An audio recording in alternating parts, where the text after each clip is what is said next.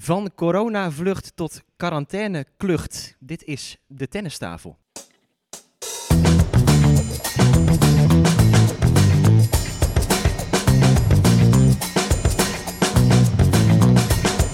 Please take your seats quickly, ladies and gentlemen. Thank you.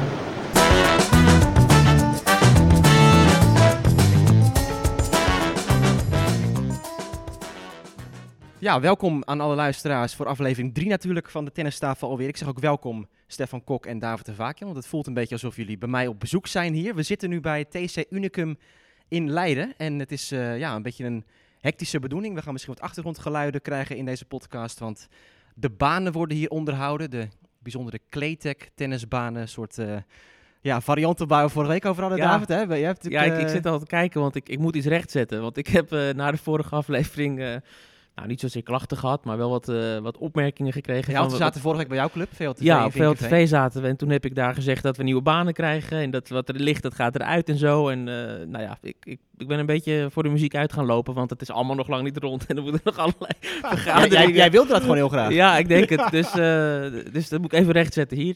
We hopen op, op nieuwe verbeterde banen, maar dat is nog een heel traject te gaan. Ja, dus al die boze mensen uit Vinkenveen, we hebben het eh, gecorrigeerd en, eh, en we kunnen door. Ja, hier liggen sinds een paar jaar nieuwe banen, Claytech tennisbanen. En dat zijn eh, ja, banen met wel echt gravel erop. Het is een soort mat met eh, gravel erop en dat moet dan om, drie, om de drie jaar worden onderhouden. Ze zijn nu bezig met apparaten van, eh van Ton de Roy, dat bekende bedrijf, om ehm, de banen door te prikken, heet dat dan. Om het water eruit te halen en gravel wat daar dan in zit. En nou ja, het is een heel gedoe allemaal en... ja, het water moet worden afgevoerd in containers. En nou ja, er zijn wat problemen mee. Afijn, het is, eh, het is een beetje behelpen, maar we zitten hier in een dicht clubhuis natuurlijk weer. We hebben het weer zelf eh, mogen openmaken. En eh, Stefan, het is wel een beetje fris, hè? Ja, de, verwarming staat uit. dat merken we wel. Maar er werd wel weer volop getennist, zag ik. Hè? Ja, Dus, klopt, eh, ja. Kwamen en baan onderuit. Dus ja, het seizoen lijkt toch wel langzaam weer te gaan beginnen. Lijkt Ja, het wel. Dat Nou ja, leuk. dat is dus het voordeel van die, van die all-weather banen hier. Dat echt nu elke ochtend, vooral door de week ook, eh, volle bak met eh, veel seniorenleden die de, ja, de eerste uurtjes gebruik maken van, eh, van de banen. En ik sprak de voorzitter en die zei van, nou, ja, het is echt een, een superjaar geweest ook voor ons met de ledenaantallen die echt weer enorm omhoog zijn gegaan. Een paar jaar geleden, ik ben hier lid sinds 2015.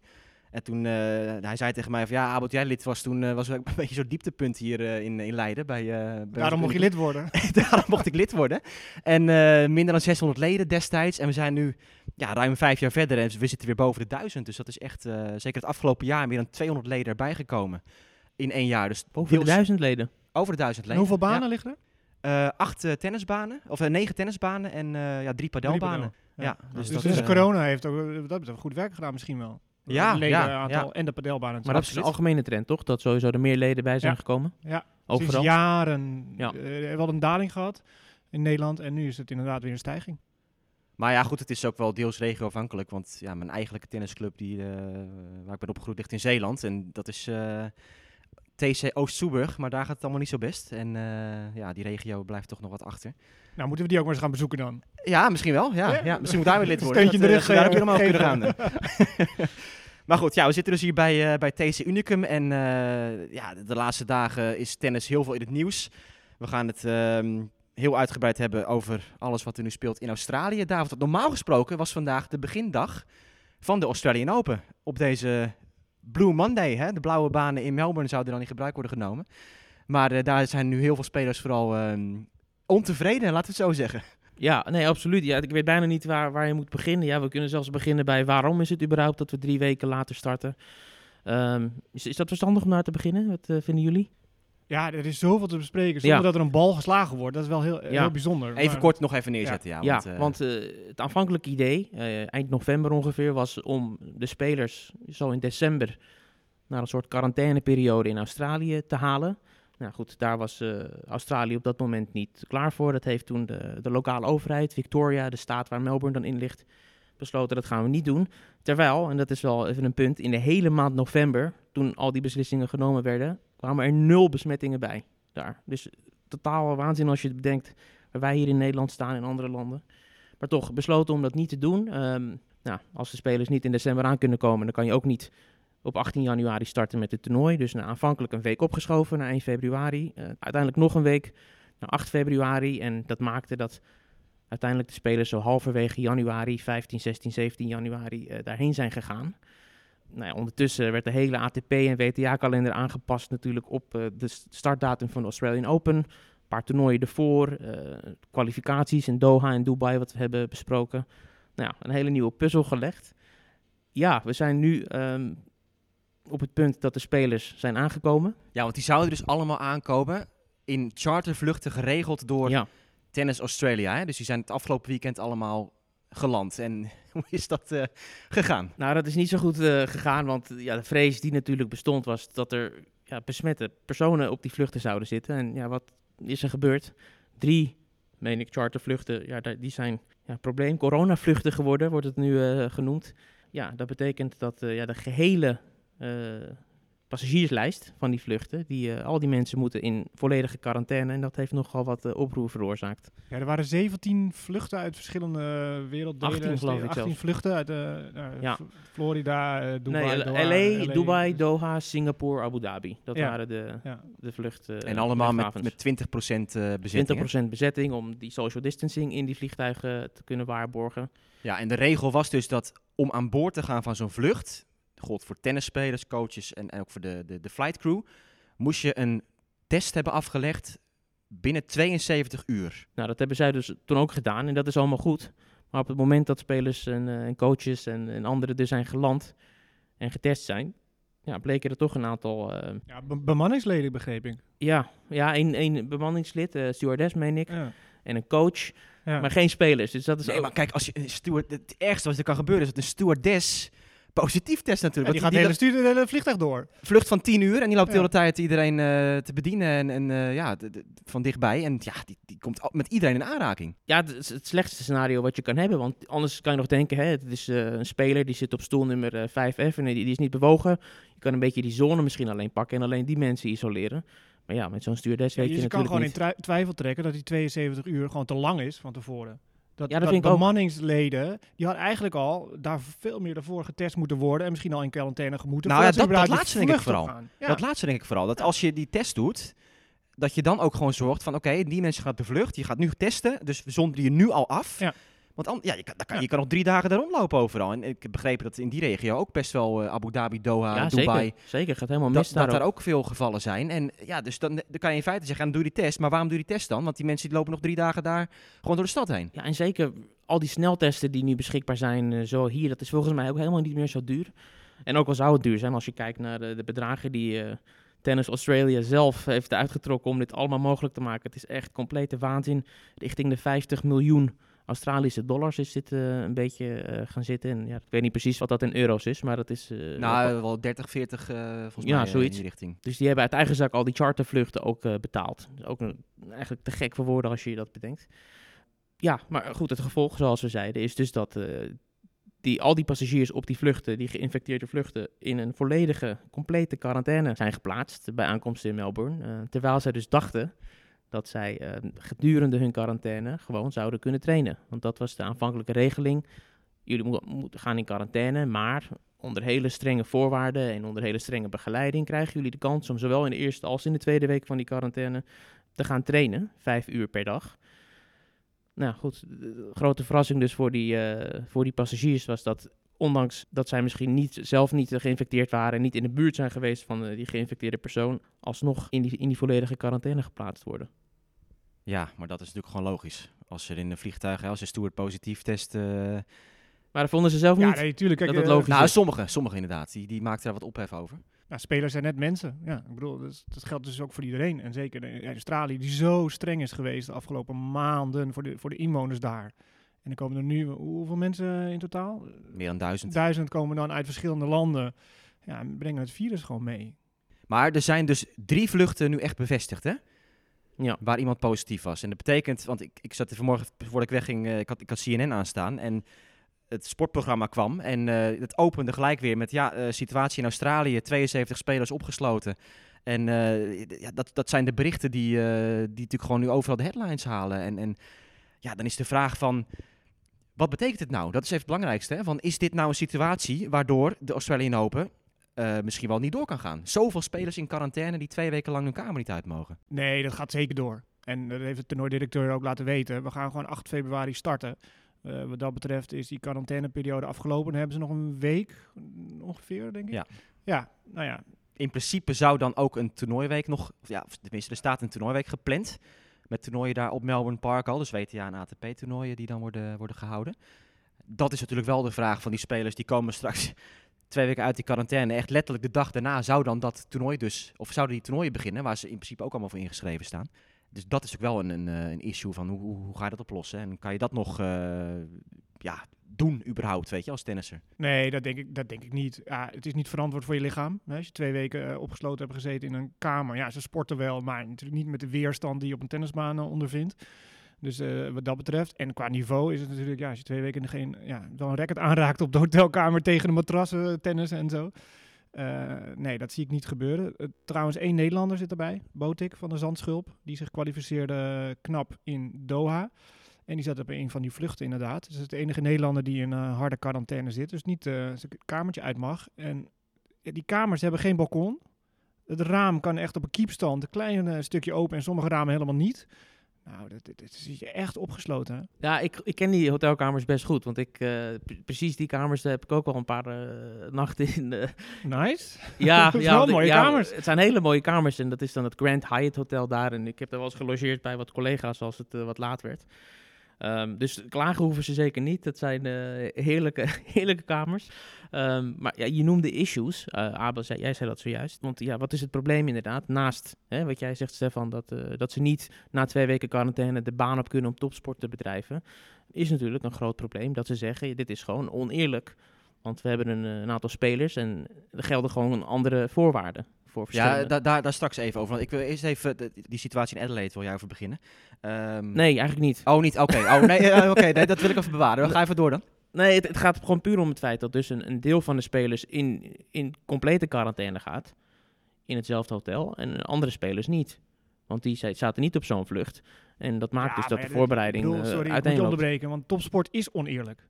En, en dit is het risico wat ze allemaal hebben genomen. Hè? Dus daar ben ik niet helemaal mee eens dat, het- dat nou, dat, daardoor... dat, is, dat is het argument wat, wat zij aandragen. Ik ben het met jou eens, maar dat is wel de, het bezwaar wat je nu vooral hoort. Dat het geen gelijk speelveld meer is. Nee, maar waar ik slecht tegen kan is, ehm, is het feit dat spelers nu beginnen te, te roepen. Eh, er waren de- Alice Cornet, Paula Badosa en, eh, die Julia Putintseva schiet, schiet hij me even te binnen. Ehm, die zeggen van, eh, ja, dit eh, was niet de bedoeling. Dit was niet hoe het ons is gecommuniceerd. Hè? We zouden in die vluchten gaan en als dan een positief geval was en we zouden in sectie zitten, dus als het niet in onze sectie was, dan, eh, dan, dan zouden wij niet eh, allemaal in quarantaine moeten gaan. En nou, ik weet dat Cornet inmiddels heeft, heeft zich al teruggetrokken, eh, die tweet verwijderd. Excuses aangeboden, want, want zeker vanuit Australië is daar ook gewoon... Nou ja, Stefan, je zei het al, die lockdown, eh, we hebben het in de eerdere aflevering ook al een keer aangekaart. Eh, mensen die daar echt 110 dagen gewoon hun huis niet uit mochten. Ehm, ja, en, en dan komen daar dus al die spelers naartoe. Waar heel veel mensen al in Australië van dachten, ja, dit, waarom gaan we dit doen, weet je wel, dit risico nemen. En, en ze krijgen betaald om te komen. Hè, ze eten, alles wordt verzorgd. Ze kosten geen Mhm. cent. Ze krijgen 100.000 dollar om in de eerste ronde van de Australian Open te spelen. Met kans om dat nog dus eh, ja, flink uit te bouwen. Hè. Een enorme werkgelegenheid eh, met eh, financiële incentives, zeg maar. En, en dan dit. Dus dat is natuurlijk zo'n slecht... het toont gewoon dat, je, dat ze geen inlevingsvermogen hebben in waar ze, waar ze zijn naartoe gereisd. Van de mensen hoe zwaar die het hebben gehad in Australië. Dat inlevingsvermogen hebben ze totaal niet gehad. En ik heb ook begrepen dat er een conference call was in december of november. Met waar al dit allemaal besproken is. En dat heel veel spelers gewoon niet op kwamen dagen. Nou ja, dat is een beetje de, de, man die nu veel in de picture staat. is Artem Sitak. Dat is een dubbelaar uit Nieuw-Zeeland. En die heeft een video opgenomen en die lag op zijn bed. En die, die zei van, ja, jongens, eh, volgens mij moeten we even de boel gaan relativeren hier. Ehm, vorige maand hadden we een call inderdaad. Eh er waren weinig spelers bij, wat hè, mij ook verraste, zegt die Sitak. Eh, organizers hebben ons eh, verteld de risico's die er zijn. Ze zeiden, als iemand positief test op een vlucht, dan is het aan de gezondheidsautoriteiten om potentieel het hele vliegtuig in quarantaine te plaatsen. De hele mensen die aan boord waren. Dus na die call was ik voorbereid om het risico te nemen. Wist ik dat die kans bestond dat dit zou gebeuren. En ehm, ja, dus nu is de situatie zo. En dat is het dan maar gewoon. Het is balen, maar we moeten het accepteren. Zoveel Australiërs kunnen niet terug naar huis nu. En wij komen hier met duizend man aan om een Grand Slam te spelen. We hebben zoveel geluk dat we hier überhaupt kunnen zijn. Nou ja, dat, dat filmpje is, eh, is enorm opgepikt. Ja, en nu achteraf hoor je dan zeggen van... eh, ja, als ik dit allemaal geweten had, dan had ik me overwogen misschien niet te gaan. Nou, daar geloof ik echt geen barst van. Nee, maar het is toch zo naïef dat je zegt van... eh, als jij in, op aan boord zit met die stewardess... Hoe kan je nog claimen van... Ja, maar dan moet ik toch niet in quarantaine? Kom op man, gebruik even je verstand. eh. En, en in diezelfde regels, die dus eigenlijk al bekend waren, maar dus zoals gebruikelijk bij tennissers door velen niet gelezen is, ehm, stond ook dat de beslissing die genomen gaat worden, mocht er een positief geval zijn op de vlucht, eh, zal ook deels afhangen van het gedrag tijdens die vlucht. En eh, nou ja, we hebben gezien meer dan eens dat er beelden vanuit die vluchten naar buiten kwamen, spelers zonder maskers en dat soort dingen. En het is nu zo dat, dat er heel streng gekeken en gemonitord werd naar alle bewegingen en al het gedrag. En ja, als, als er een beetje slordig omgegaan werd met de regels, wat dus is gebeurd, ja, dan zullen ze geen eh, twee keer eh, nagedacht hebben om, om iedereen gewoon in quarantaine te plaatsen. Nee, maar dus om te beginnen, die, die video van Sitak die was bewijs van... Het is dus al gezegd dat het, dat het niet zo was met dat hele verhaal met die secties en zo. Dat, dat het eh, gewoon wel gewaarschuwd was. Plus, ik heb eh, via via ook een, een stukje uit de, Players Guide ehm, eh, gekregen over de regel die er is. En er staat dus ook een kopje close contacts during air travel. En er staat er als een persoon positief test op het coronavirus of symptomatisch is binnen 48 uur na aankomst in Melbourne, moet of kunnen iedereen, kan iedereen aan de vlucht eh, bestempeld worden als close contact. En kunnen ze dus niet gaan trainen. Het staat letterlijk zo in de Players Guide. En eh, ja, dat wordt dan bevestigd door de Department of Health and Human Services. Die moeten dat dan bepalen. Of die regel van toepassing wordt. Maar het is dus allemaal gewoon, ja, kul. Gewoon gebrul om niks, gewoon geklaag. En eh, ja, ik had ook nog, nog zelf getweet van, hey Paula en eh Alice, eh, dit staat in de Players Guide. Ik weet niet of jullie iets anders hebben gehoord verder. Ja, er geen reactie op gekomen. Maar ehm, ja, het is niet, niet heel handig. Maar ik zit eigenlijk alleen met één ding in mijn hoofd. Er zitten dus bijna 100 spelers in één hotel opgesloten op een kamer. Wat als het brandalarm afgaat? ja, ja, ja. Iedereen de gang Ja, op. En dan... Nou, dan Dat dan- is wel een hele heb je goeie echt inderdaad, een probleem, zeg. je zou één grappenmaker hebben. Ja, hij zal iemand een bommelding of zo. ik hoop niet dat eh, Ben Waper een ding in zijn kamer heeft hangen, want die, eh, die gaat Nee, er maar gewoon aan... Ik zie ze wel eens zo tennissen, weet je, tegen de muur of zo. En dat opeens die bal zo plopt tegen zo'n eh, zo'n Ja, ding voor de brandalarm eh, afgaat. Iedereen naar de lobby. Het is Ja, dat goed dat kan je niet. het zegt, want een van de vele maatregelen in die hotels is ook dat op de nooduitgangen, eh, in het hotel, op alle nooduitgangen zijn alarmsystemen geïnstalleerd. Speciaal om, om, om ervoor te zorgen dat spelers niet stiekem wegglippen. Maar wa- ik zit even na te denken, heb je nou op elke kamer een, een brandalarm? Dat je, dat je zo'n eh, glaasje kan inslaan of zo? nee, dat toch? zal op de gang zijn inderdaad. En Op dan mogen ze niet komen. Want ik zag ook al dat twee spelers hadden dan even op de gang met een- van deur naar deur iets geroepen naar elkaar. Ja, ja. En kreeg bam, meteen een boete. dat mag ook Ja. niet. En, eh, en ik vind het heel wrang. Heel veel spelers hebben uitzicht op een hele mooie tennisbaan. En eh, nou, ze sporten allemaal op die kamer, zag ik. Eh nou ja, zie je, de social media staat er vol van. Eh, allemaal pionnetjes, tennissen tegen de muur, tegen de matrassen, zag ik. Eh, Nou, Belinda Ja. Benches, die staat tegen het raam te slaan. Ik Ja. weet niet... eh, Heel zachtjes, dat dan wel. ja, nu nog wel. maar goed, we zijn nu drie, drie vier dagen onderweg. Hoe zal het er over tien dagen uitzien, zo'n kamer? Nee, precies. Het is trouwens wel grappig. Een van de weinigen die juist wel ehm, het goed kon relativeren was ook notabene Coco Gauff met haar, haar 16 jaar. En eh, de mooiste vond ik van eh, Victoria Azarenka. Die zei van, if you have time to whine, then you have time to find a solution. Dus als je tijd hebt om te klagen, dan heb je ook tijd om een oplossing te vinden. En ja, dat vind ik nogmaals ook eh, wel grappig. Dat Azarenka, die zelf ook toen ze jong Mama was... Azarenka, eh, hè? hè? Mama Azarenka, zo klinkt ze echt nu. ja, precies. Maar toen Azarenka jong was, dan had ze ook vaak dat ze, als het even iets niet naar haar wens ging, dan was zij ook juist degene die weer liep te mopperen. Ja, nu is zij zo volwassen in die reactie. Dus, dus ja, er, er werd nog wel trouwens een quote aangehaald van Craig Tiley ook, die hij maakte in oktober. Craig Tiley? Toernooidirecteur van, eh, van de Australian Open, inderdaad. En, eh, ja, en die zei dus, als een speler in quarantaine moet en twee weken in een hotel moet zitten, net voordat het seizoen begint, dat zal niet gebeuren.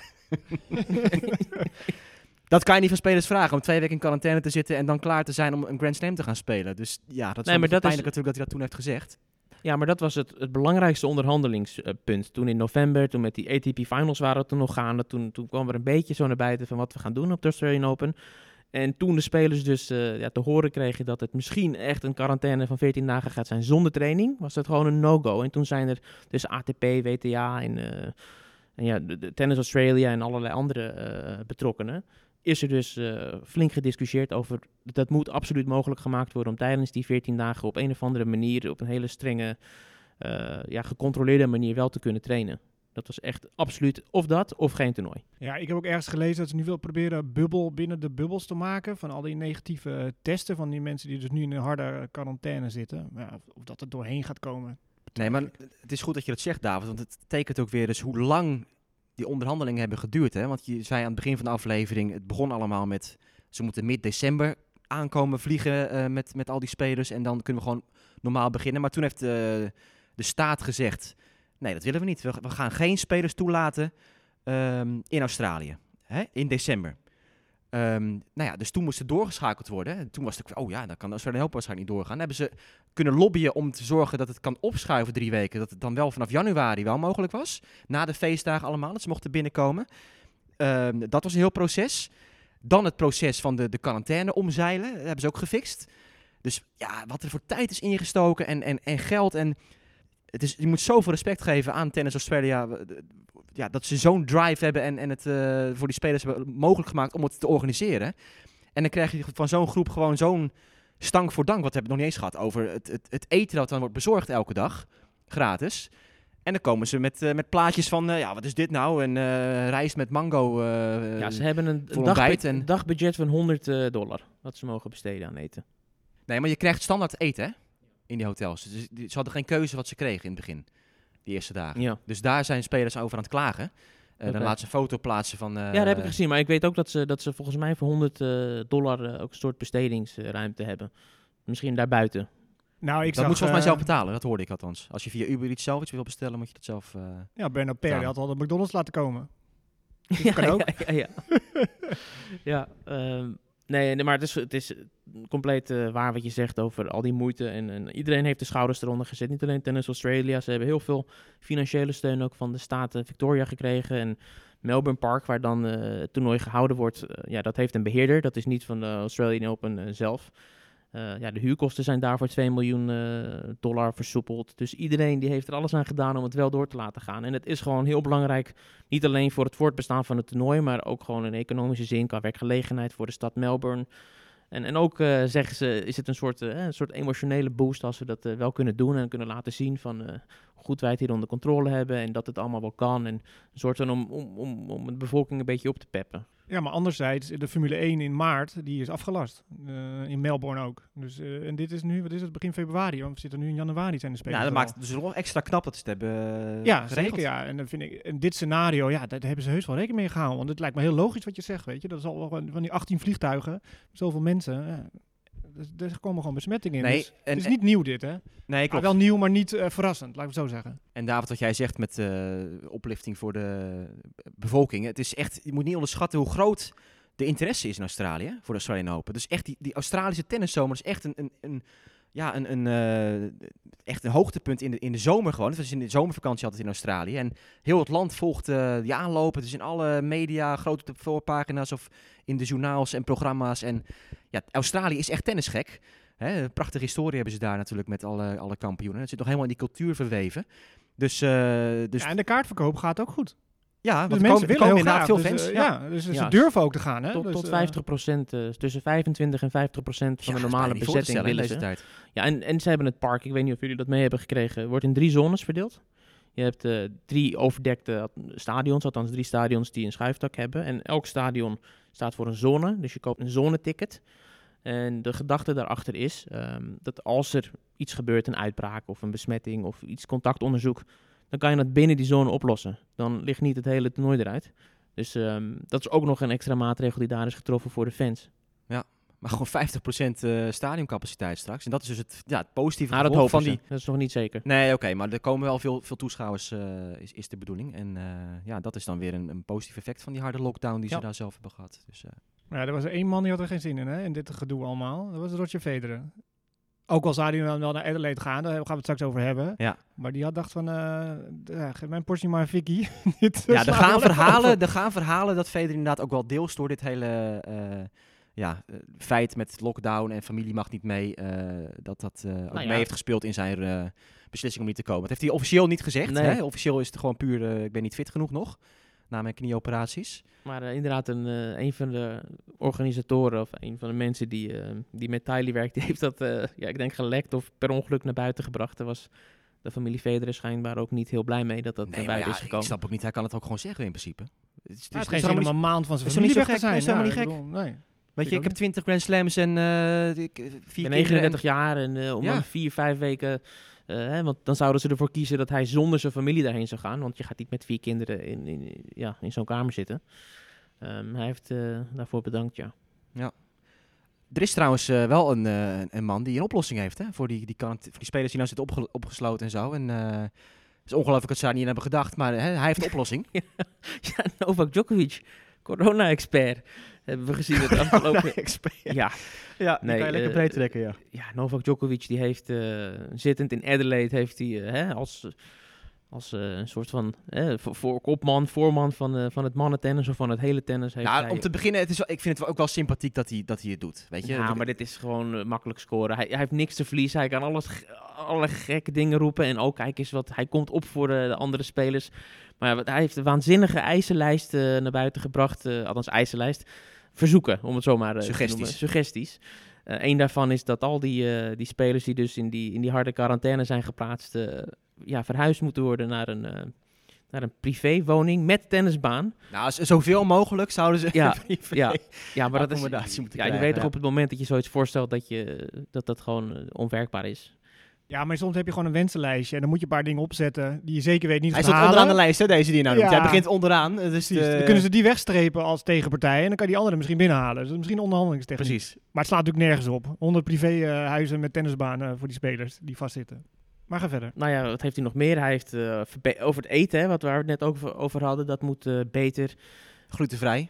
Ongetwijfeld eh, glutenvrij, ja. En hij wil dat, eh, ja, mocht het eh, om een of andere reden niet lukken om al die spelers in hun eigen huis te zetten, dat in het hotel de spelers en de coaches op dezelfde verdieping dicht bij elkaar kunnen verblijven.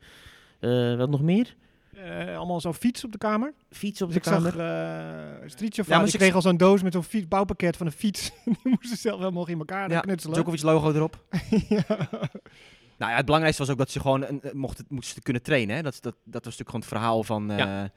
Oh ja, de quarantaine zorg moest dat er een, ingekort worden ook. Ja, en de quarantaine moet ingekort worden, ja. ja, Ja. ja. Ja, Nee, want Djokovic weet dat 14 dagen is helemaal... Dat hoeft allemaal niet. Dat eh, Nee, kan nee. veel korter. Ja. Hij weet het allemaal wel.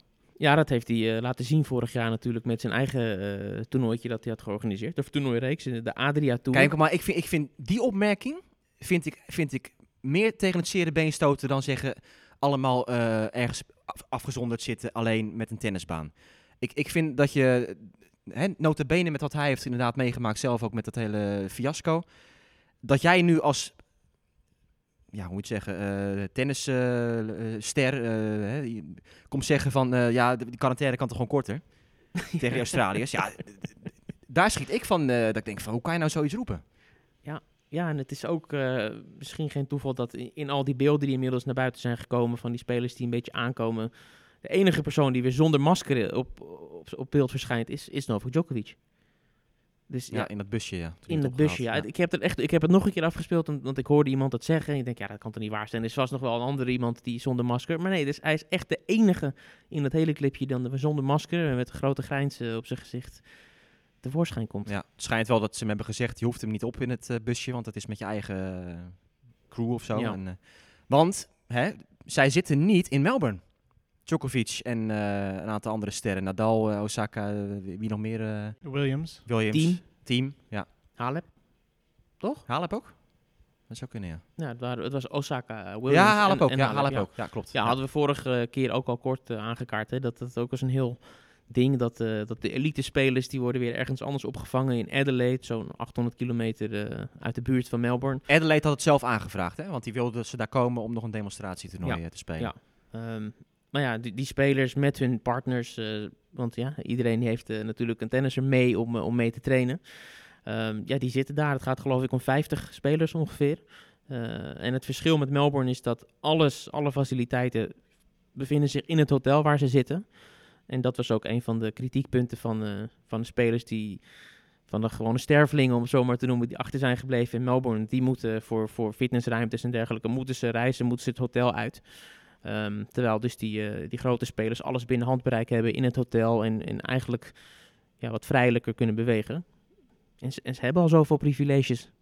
Wordt Ja, dus dan gezegd. krijg je dus die quarantaine-spelers, die gaan straks lekker televisie kijken. En dan zien ze Nadal eh, een demonstratiepotje spelen. En lekker in de buitenlucht, et cetera. Goed niveau. En zij zitten op een kamertje al dagen te staren naar buiten. Ja, dat is wel één ding. En ehm, ja, ik weet niet of dat echt eh, gecommuniceerd is, maar eh, het schijnt dat gevraagd is aan vooral die spelers in Adelaide, maar ook aan, die, aan de spelers die, die wel gewoon mogen trainen in Melbourne.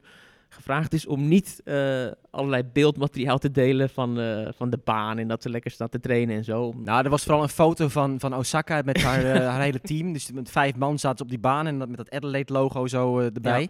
En allemaal het happy de peppy. En het schijnt een beetje de verkeerde keel geschoten Ja, dus vriendelijk bij verzoek om de hele quarantainegroep in, in Melbourne, ja. ja, vriendelijk verzoek om het, om het een beetje in toom te houden allemaal. Het mentale spel is eigenlijk al begonnen voor de Australian Open dan, hè, wat dat betreft. Maar ja, dan kom ik weer terug op mijn stokpaardjes. Waarom hebben ze niet gewoon Melbourne Park als één grote camping eh, gemaakt? Ja, had ik in eh, aflevering 1 al besproken. Had je, Nou ja, lekker glamping, dat was nu beter geweest dan eh, allemaal opgesloten Ja. zonder buitenlucht in je, je kamertje, toch? Ja, ja, kamperen op een tennisbaan. hè. Hoeveel banen heb je daar? Melbourne Park is zo groot. Ja, nou ja, er is niet voor gekozen. ik zou als tennistafel maar een keer op glamping eh, moeten. Jongen, jongen. Ja, jongens, ja, het is allemaal wat. Het is aftellen dus eh, tot, het, eh, tot het gaat beginnen. Ja, het is, het is zo raar natuurlijk dat je al zo lang over een aanloop naar een Grand Slam praat. Hè? Het is echt uniek met de kwalificaties ook, want daar moeten we het ook even over hebben. Stefan, je zat er kort, uh, Botik van de Zandschulp, eh, door de kwalificaties heen gekomen. Eerste keer dat hij een, een hoofdtoernooi van een eh, Grand Slam heeft gehaald. En hij is de enige hè, voor, eh, voor Nederland die eh, in principe de, toe, door de wel. kwalificaties is, is gekomen op eigen kracht. Klopt. We hadden zeven spelers die meededen. deden en eh, alleen Botek is door. Robin Haase verloor in de laatste ronde kwalificatie. Eh, is wel in Melbourne omdat hij daar sowieso dubbelspel speelt met Oliver Madag. En dat betekent ook dat hij op de lijst staat van Lucky Losers. Volgens mij staat hij als vierde. En dus er is wel een kans dat hij ook als Lucky Loser eh, ja, eh, toe kan treden tot het hoofdschema. Laten we het hopen. Ranske Rust stond al in het hoofdschema als, eh, in het dames enkelspel. Nou, en Kiki is thuisgebleven in verband met haar eh, herstel van haar eh, operatie aan de Achillespees. Ehm, dus dat hebben we in het enkelspel. Ja. Tja, maar nou goed, van de Zandschulp natuurlijk wel ja, uniek dat hij dat heeft, heeft gedaan, die kwalificatie. Nee, absoluut de eerste keer. En hij wordt, was, nou, volgens mij staat hij nu gelijk met Tellen Griekspoor qua punten, maar daar gaat hij voorbij. Dus hij is onze nieuwe nummer 1 van, van Nederland, wat dat betreft. Ja, hij speelt natuurlijk heel sterk. Hij heeft een slagen, dat is echt voor een backhand. Hij heeft heel veel power. Eh, in zijn hoofd kan het nog wel eens wat negatief zijn. Ehm, maar ja, misschien heeft hij nu een soort van barrière sowieso doorbreekt. Maar ook mentaal te zien van, hé, hey, ik kan nu op het hoogste podium mee. Ja, hij maakt natuurlijk wel meteen wat mee. Hè? Ik bedoel, eh, hij zit dus in het hotelkamer, mag niet trainen. Dus is het sowieso bijzonder. Maar dit, dit zal hij eh, aan zijn kinderen later kunnen vertellen van... ja, dit was echt een bizarre tijd. Eh, maar inderdaad, eh, Roland Garros heeft geprobeerd de kwalificatie eh, niet doorheen gekomen. Australië vorig jaar ook niet doorheen gekomen. En nu dan in Doha gekwalificeerd voor de Australian Open. En zijn beste zege was op die Musetti, hè? die Italiaan vorig jaar. Ja, kwam je terug van een set achterstand. En ja, was zeker een knappe zege. Ja. Groot talent. Dus nou ja, afwachten wat de loting, loting gaat brengen. Ja, dat is altijd de vraag. Hè. Wat, wat wil je met zo'n loting? Wilde je meteen een topspeler om, voor de ervaring? Of zeggen van nou, doe eerst maar een andere qualifier of de nummer laatste hè, die het schema komt. En daarna misschien tegen Djokovic. Eh, ik denk voor die laatste optie. Eh, dat je spelen is leuk, maar liever in de vierde ronde dan in de eerste ronde. ja, nou ja, vierde ronde zou hij meteen tekenen natuurlijk. Maar, eh, en een ja, goede eh, kapitaalinjectie. Hè? Want eh, wat je zei, 100.000 eh Australische dollar. Door gewoon 60.000 dollar gegarandeerd. Nou, dat is voor een speler die rond de 150, tussen 150 en 200 staat. Ja, is iedereen heel veel geld, voor ons ook. Maar voor hem helemaal. En dan kun je een goed jaar begonnen qua financiën. Voor zijn coach, voor zijn trainingen, voor de rest van het jaar. Dus dan heb je die rust al. Dus voor de, dat helpt misschien ook met zijn prestatie voor eh, later in het jaar. Wie is zijn coach? Eh, Dennis Dennis, Schenk Dennis Schenk is ja. met, eh, namens de bond. Dennis Schenk is met hem mee. Dennis doet Tellen Griekspoor en Botik samen, zeg maar. Die zitten met z'n drieën. Tellen redde het niet. Die verloor eerst de tweede ronde kwalificatie. En die speelt deze week een challenger in Turkije. Dus daar is Dennis Schenk dan niet bij. Dus die is meegegaan met Botik. En een wildkaartje voor eh, ABN komt eraan, denk ik toch wel, voor, eh voor Botik. Straks eh, naar Australië gelijk.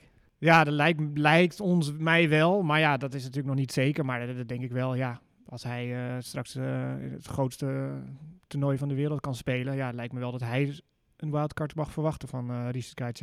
ABN, Stefan, laten we daar even op doorgaan. Of hebben jullie nog laatste woorden over de hele Australian Open perikelen? Oh, nou ja, wat misschien nog wel belangrijk is om te melden. Andy Murray had een wildcard gekregen om mee te doen.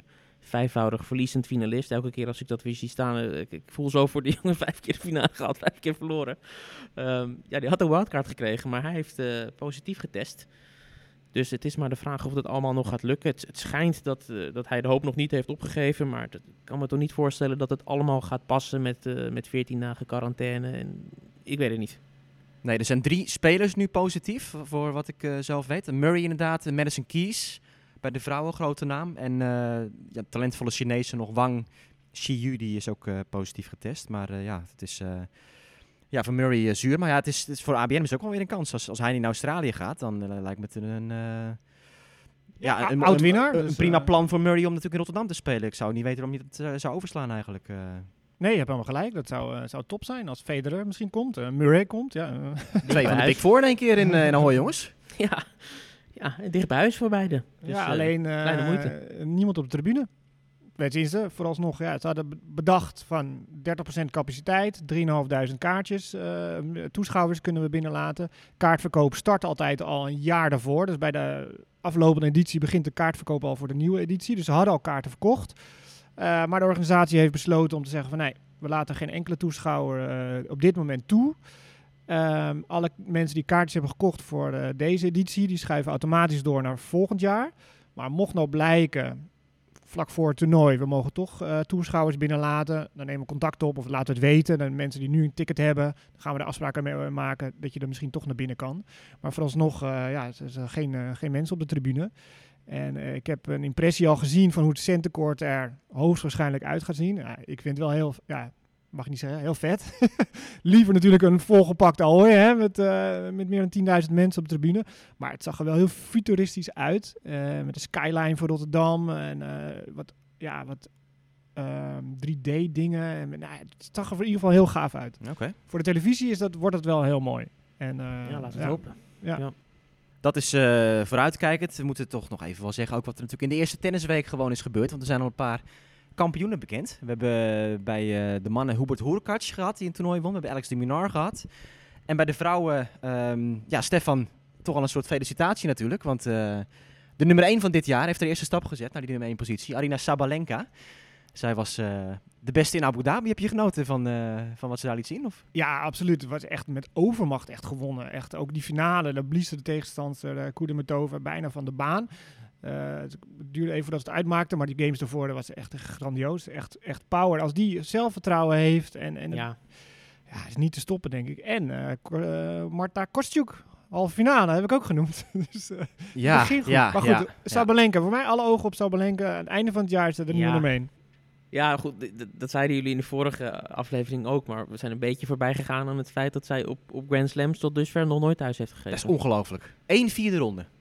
Ja, dus, dus is echt bizar. zolang, dat niet, zolang dat niet gaat gebeuren, je nummer 1 vrezen. Resultaten uit het verleden bieden geen garantie voor de toekomst. Dus Ik heb alle vertrouwen erin. 15 wedstrijden ongeslagen nu. En ehm, nou, ik vind het ook wel bizar. Want in het begin van de week in Abu Dhabi toen hadden we het erover eh, in onze eh, aflevering. Dat ja, het niveau was een beetje matig en veel fouten. En baan was snel. De dames hadden er moeite mee. Maar die laatste rondes werd het echt in één keer eh, draaide het helemaal om. Want ja, Sabalenka die, die speelde gewoon perfect. Die speelde echt gewoon zo goed. Ja, ik zei het al, Echt niet normaal. geef ze wat tijd op die snelle baan en het gaat gewoon helemaal goed. Ja, nee, maar het is veel echt, te echt kritisch. Zachary die ook goed stond te spelen. En die won trouwens van Kenin, wat ook nog een opvallend resultaat was. Eh, ook, ook heel gek, want eh, de laatste acht games van de wedstrijd won Zachary toen van, eh van Kenin. Die straks natuurlijk haar titel moet verdedigen in, in Melbourne. Maar eh, nee, ja, Sabalenka, echt, als je zo blijft spelen, dan is, het, eh, dan is zij gewoon de topfavoriete straks hoor, in Melbourne. Ja, maar ja, misschien krijgen we wel een hele nieuwe reset als ze twee weken bijna niet getennist is. Je weet het niet. Ja, Sabalenka zit niet bij die speelsters, toch? Nee, dus die mag trainen. die mag trainen. Ja, Ja. ja. ja, maar ja. En Azarenka mag niet trainen. En dat was natuurlijk mijn, eh, mijn voorspelling. Ik had eh, Osaka voor nummer 1. Die, Ja. ja. Ja, die, Ja. die, die, die heeft heel, heel het rijk alleen straks. ja, ja, en die heeft Lekker ook weer in gewonnen. Dus je weet hoe het moet. Nou ja, goed, de mannen hebben we niet veel van gezien, hè? Delray Beach en, eh, en Antalya, die waren wat minder eh, zichtbaar en eh, wat Nou, minder sterk bezet. Korda in de finale. Sebastian Korda raakte geblesseerd als een lies. Maar Hoekars speelde wel ook heel sterk. Dus dat is ook wel een naam om in de gaten te houden. Ja. Jonge Pol. Ja, Ja. Hoekats en de Minar, natuurlijk allebei vrij jong nog. Dus eh, ja, Ja, ook zeker. Twee spelers die wel eh, kunnen doorbreken misschien dit jaar. David, dit weet jij wel ook. Er is eh, nog wat nieuws over Alexander Zverev. Hè? Een beetje jouw eh specialiteit. Zo. Oh, ik word in dezelfde hoek gegooid als, eh, als, als, als mogelijk huiselijk geweldplegers. Nee, maar ehm, eh, hij heeft weer gebroken met iemand, hè? Zijn, zijn agent, zijn team 8. Met Roger. Met Roger heeft hij gebroken. Ja. Ja, Hij, leg uit. ja, hij stond onder contract, eh, niet zo heel lang overigens, eh, bij Team 8. En het, het managementbedrijf van de agent van Federer. Maar Federer is zelf ook, eh, ja, ik geloof dat hij gewoon eigenaar is van dat eh, bedrijf. Ehm, ja, en dat na eh, een vrij turbulent 2020 eh, voor hem natuurlijk. Want ook hij heeft zich een beetje misdragen gedurende de, de coronaperikelen met die Adria Tour. En dansen bij allerlei feesten. Terwijl hij had beloofd dat hij in quarantaine zou gaan. Eh, niet te vergeten natuurlijk het hele verhaal met zijn eh, ex-vriendin. Aan het einde van het jaar kwam dat naar buiten. Die hem eh, beschuldigde van huiselijk geweld. Eh, wat ook nog niet helemaal opgelost is. En het is ondu- onduidelijk hoe dat verder zal gaan. Ehm, Ferrer als coach. Dat, eh, Ferrer als coach. Gaat ook niet door. Ook Ja. maar een paar maanden geduurd. ja, ehm, ja, hij gaat... eh, Vorige management agency was ook met ruzie uit elkaar. En Ja, nu zit ook alweer klaar. Het is, ja, het is Maar ja, eh, neemt hij afscheid van die mensen of nemen die mensen afscheid van hem? ja, goed punt. Goed punt. hij communiceert het alsof hij het zelf doet natuurlijk. Het Ja. Zijn verhaal is van, ik wil weer dichter bij mijn familie zijn. En mijn broer Misha die gaat dat ook een beetje regelen. En eh, nou, zijn vader is natuurlijk al zijn heel, hele leven zijn coach. Maar ik vind het wel echt bizar. Hij, hij, hij kan gewoon met niemand uit eh, Nee, want wie heeft buiten zijn cirkeltje werken. ja, Lendl, heel kort. Ferrero, heel kort. Ferrer, heel Ja, kort. en- Iedereen en- wordt gek van En hem. Lendl en Ferrero die hadden geen eh, complimenten over voor eh, de manier waarop hij te werk gaat, Zverev. Eh, met Ferrer is het volgens mij wel gewoon, eh, althans is het naar buiten gebracht dat dat eh, gewoon gezamenlijk overeen is gekomen. Dat nee, Ferrer heeft de afscheid genomen hè, van Zverev. Ferrer heeft dat, eh, de stekker eruit getrokken. Toch wel. Ja. Ja. Nou ja, en het- het- Hij zei het netjes. Hij zei van, het komt nu niet op het goede moment of zo. eh, iets in die richting. Maar Ferrer heeft die beslissing gemaakt. ja, maar zeker, zeker de breuk met, eh, met Team Eten en met Federer is begrijpelijk. Want ja, als we één ding weten van, eh van Federer is dat hij natuurlijk zijn hele carrière eigenlijk vrijwel schoon is gebleven. Nooit een schandaaltje of wat dan ook. Dat maakt hem ook die ambassadeur die velen in hem zien. Eh en Zverev die heeft nu wel een, een, een reeks aan, aan, aan ja, wat probleempunten opgestapeld het afgelopen jaar. Dus ik, ik kan begrijpen dat Federer denkt van deze jongen eh, past eh, misschien toch niet zo goed bij mijn merk. Terwijl hij toch een beetje is, is gegroomd als het ware als een soort van hè, eh, on- onder de vleugel van, van Roger. En hij is, ging met hem mee naar al die demonstratiepartijen in Mexico en andere plekken ook. Heel Zuid-Amerika tour. Dus Ja, ja, hij was opvallend. natuurlijk een van de eerste die zeg maar in die, de nieuwe generatie die die Big Four ging aanvallen en toekomstige nummer 1. Maar misschien is hij nu al ingehaald door Tsitsipas en eh, Daniel Medvedev. Die net daar achteraan kwamen, maar die eigenlijk beter presteren misschien wel dan, en Dominic Thiem, maar die is wat ouder, dan Zverev. Dus Ik heb nog één ander eh, puntje op het lijstje staan. Dat is wel ehm, ja, iets interessants, wat ook niet breed is opgepakt, maar wij, mij wel aansprak. We hebben veel klachten eh, besproken van spelers over eh, omstandigheden. Maar dit is een klacht wat eigenlijk wel een, een positieve klacht is. Ook ehm, ja, voor ons eh, als, als journalisten, zeg maar. Want Nicolas Mahur, de Fransman, die een paar keer het toernooi in Rosmalen heeft gewonnen, die we wel redelijk kennen in Nederland, die heeft een open brief geschreven aan L'Equipe. En dat is de bekende Franse sportkrant.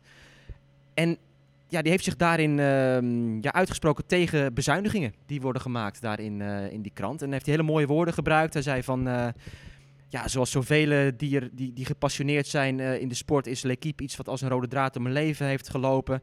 Ehm, ja, ik, ik snap niet dat eh, met de Olympische Spelen die eraan komen en dat soort dingen allemaal, dat we dit nu meemaken.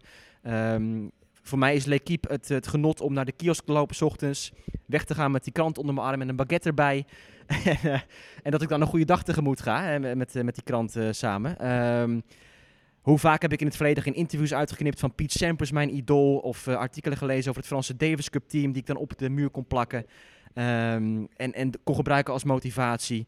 Nou ja, dat soort, dat soort prachtige woorden heeft hij gebruikt om zich ehm, ja, toch, toch uit te spreken tegen de ontwikkelingen daar. En het is, het is sneu, we zien het overal in de journalistiek dat, eh, dat dingen worden teruggedraaid, dat redacties kleiner worden, et cetera. Maar dat ehm, een tennisser het voor een, ja, een, een medium opneemt, dat is vrij uniek. ja, heel mooi. En b- ja, bewijs maar weer dat wij media zijn toch hun, hun stem, weet je. Ze kunnen ze bij ons kwijt en eh, wij eh, bereiken het grote publiek in die mate waar zij voor tennissen. Dus heel mooi dat hij het doet. En ja. Ja, hij zegt ook nog trouwens van in deze moeilijke tijd, 2020, eh, je kan je het ook niet voorstellen dat Roger Federer nu deel van zijn, zijn staf zou, zou ontslaan, zeg maar. Dus dat was ook wel een komische vergelijking. Maar eh, ja, het, zijn, eh, ja, het blijft natuurlijk gewoon hele moeilijke economische tijden voor, eh voor zoveel. Hè, en waaronder ook voor, voor bepaalde media. Nou ja, je merkt het ook nu dat persconferenties gaan via Zoom. Het reizen is natuurlijk niet allemaal logisch. Maar wat als we straks weer mogen? Ja, wat gaan dan redacties beslissen? Gaan we dan wel met z'n allen in het vliegtuig naar Melbourne of naar, hè, met de trein naar Parijs? Of zeggen we, nou ja, blijf maar thuis en ga maar via Zoom zitten? Ik hoop het niet, want je vingerspitsengevoel en je, beleving en je weet je, eh, inspiratie haal je ook door daar lokaal te zijn. En je spreekt met mensen, je spreekt met spelers, eh, ja, waar je al je informatie vandaan haalt. Dus het moet er gewoon toch op pad weer gaan, eh, journalisten. Nou, ik, ik moet nog één ding wel noemen. Dat zijn we net vergeten. En heb ik ja, wel een beetje om gelachen. Het is een beetje sneu, maar ik heb er ook wel om gelachen. Stan Wawrinka.